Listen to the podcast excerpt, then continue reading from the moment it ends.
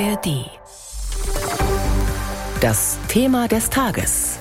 Ein Podcast von BR24. Mit Oliver Fritzl und da beschäftigen wir uns heute ausführlich mit der illegalen synthetischen Droge Captagon. Zoll und Staatsanwaltschaft haben zuletzt Rekordmengen in Deutschland beschlagnahmt. Insgesamt mehr als 460 Kilogramm. Unser BR-Kollege Arne Meyer Fünffinger hat diesen Fund gemeinsam mit Kollegen anderer Medien zuerst aufgedeckt und darüber berichtet. Er ist bei mir im Studio. Wir sprechen gleich darüber. Vorher erklärt Philipp Greiner, was es mit dieser illegalen Substanz überhaupt auf sich hat. Das Aufputschmittel Captagon macht hochgradig abhängig und kann Depressionen, Halluzinationen und Angstzustände auslösen, schreibt das Bundeskriminalamt. Und weiter, Captagon war ursprünglich der Markenname eines Arzneimittels, eines psychoaktiven Medikaments, das in den 80er Jahren als Stimulanz des zentralen Nervensystems hergestellt wurde. Von einem deutschen Pharmaunternehmen zur Behandlung des Aufmerksamkeitsdefizitsyndroms ADHS und der Narkolepsie. Die beiden Hauptmärkte waren Europa und der Nahe Osten. Nach globalen Kontrollen zum Inhaltsstoff Phenethylin 1986 wurde die Herstellung des Arzneimittels für medizinische Zwecke eingestellt. Als die Vorräte zur Neige gingen und die Kontrollen verschärft wurden, erschien auf dem illegalen Drogenmarkt sogenanntes gefälschtes Kaptagon. Und in der Zeitung Sportbild hat es Ex-Bundesliga-Trainer Peter Neururer schon 2007 als allgemein bekannt bezeichnet, dass früher Kaptagon genommen worden sei. Neururer wörtlich, viele Spieler waren verrückt danach. Bis zu 50 Prozent haben das konsumiert. Diese Aussage hat der Fußballexperte 2007 präzisiert und eingeschränkt. Sie habe sich auf die Vereine Rot-Weiß Essen und Alemannia Aachen und auf die Jahre 1986 bis 88 bezogen. Informationen waren das von Philipp Greiner. Und jetzt zu den aktuellen Ergebnissen der Recherche mit meinem Kollegen Arne Meyer Fünfinger, der bei mir im Studio ist. Hallo Arne. Hallo, grüß dich. Kaptagon reist laut den neuen Erkenntnissen von Syrien über Deutschland nach Saudi-Arabien. Wie kommt das zustande? Warum? Also ganz richtig ist, der Großteil der Präparate oder dieser Tabletten wird hergestellt in Syrien und im Libanon. Das ist vollkommen korrekt. Und nach allem, was wir von den Ermittlern erfahren haben, das ist aber auch der Kenntnisstand von nationalen und internationalen Behörden, wird dieser Umweg äh, dann ehe die, die Pillen nach Saudi-Arabien gehen, über Europa in Kauf genommen, weil man dann zum Beispiel sagt, wenn diese Präparate direkt von Syrien zum Beispiel nach Saudi-Arabien geliefert werden, dann gibt es wohl strengere Zollkontrollen als es der Fall ist, wenn zum Beispiel Ware ähm, über Europa dann nach Saudi-Arabien geht. Also da sind wohl die Zöllner nicht nachlässiger, aber die werden da nicht kontrolliert, wenn zum Beispiel auf den entsprechenden Lieferschein steht, da sind Industriegüter, wo dann diese Tabletten ja häufig versteckt werden. Also das ist eigentlich der Hauptgrund, warum dieser riesige Umweg über Europa dann in Kauf genommen wird. Wie genau werden die versteckt und geschmuggelt? Da haben sich die Kriminellen ja auch ganz neue Methoden oder außergewöhnliche Methoden einfallen lassen. Ganz genau, das konnte man ja sehen jetzt bei diesen äh, jüngsten Ermittlungserfolgen von Staats Staatsanwaltschaft und Zoll hier in Aachen. Es ging los äh, mit einem Fund auf dem Flughafen Köln-Bonn. Da hat man äh, mehrere 10.000 Kaptagon-Tabletten gefunden. Die waren in Paketen versteckt und in diesen Paketen waren Bremszylinder und in diesen Bremszylindern wiederum waren diese Tütchen drin. Es gibt dann noch andere Varianten, dass man zum Beispiel Kaptagon versteckt hat, äh, diese Päckchen mit den Tabletten in Pizzaöfen, wo man das dann in die Verkleidung gesteckt hat und auch in Duftkerzen hat man diese Tabletten gefunden. Da wird dann zum Beispiel bei entsprechenden Röntgenuntersuchungen ähm, auf zwei Flughäfen ist es ja aufgefallen, also also einmal in Köln und einmal in Leipzig.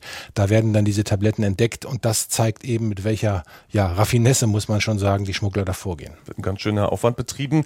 Nehmen auch andere Drogen so komplizierte Wege wie jetzt über diese Länder, über die wir gerade gesprochen haben?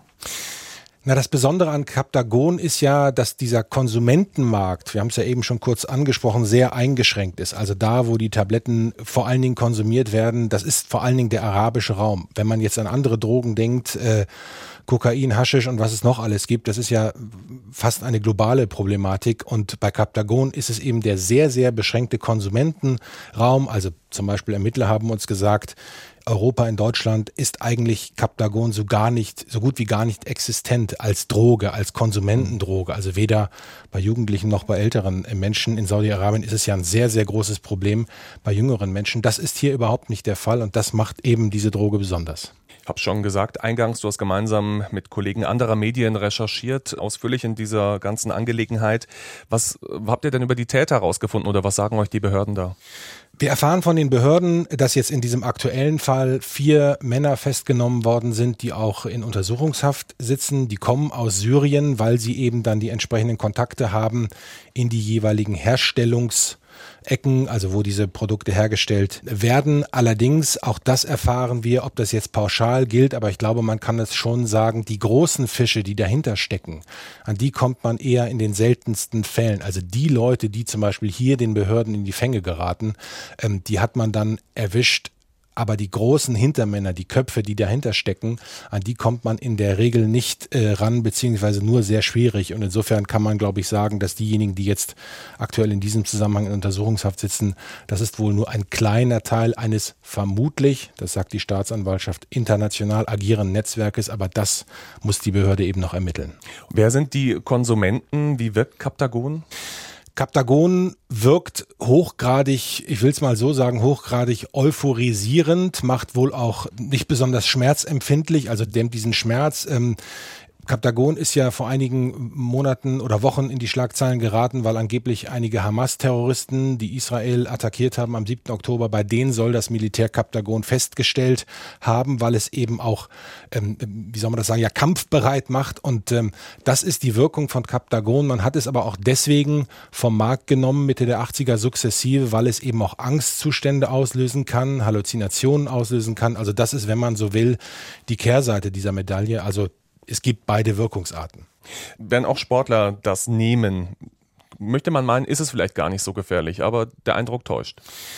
Ich glaube, man muss ein bisschen vorsichtig sein, das zu bagatellisieren. Ist, von den Wirkungen her würde es passen. Wenn es unter anderem das Schmerzempfinden unterdrückt, dann kann man das schon nachvollziehen. Aber eben auf der anderen Seite, wenn so ein Präparat dann vom Markt genommen wird wegen seiner schweren äh, Nebenwirkungen, das hat man ja dann sozusagen Ende der 80er sukzessive dann vom Markt genommen, dann muss man das schon ernst nehmen. Und äh, man weiß ja auch, dass teilweise auch im Breitensport zum Beispiel Schmerzmittel sehr verbreitet sind. Also ich glaube, das zu bagatellisieren und zu sagen, so schlimm ist es ja vielleicht auch nicht. Da muss man, glaube ich, vorsichtig sein.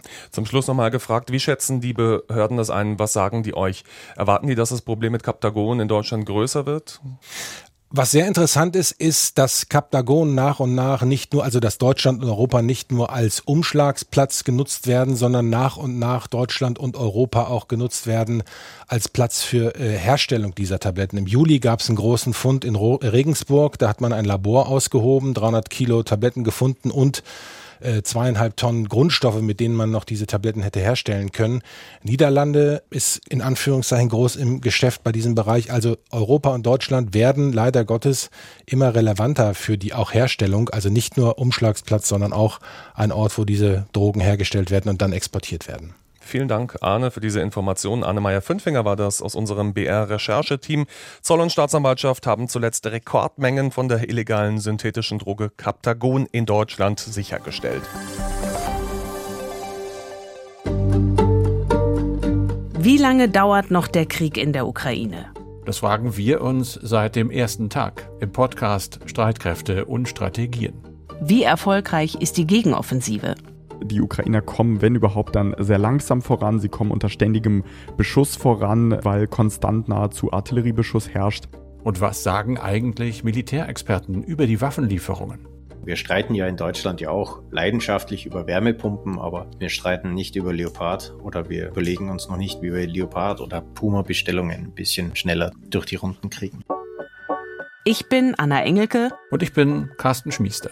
Wir ordnen die Nachrichten aus der Ukraine ein. Jeden Dienstag und Freitag. Hören Sie gerne rein und abonnieren Sie den Podcast Streitkräfte und Strategien, zum Beispiel in der ARD Audiothek.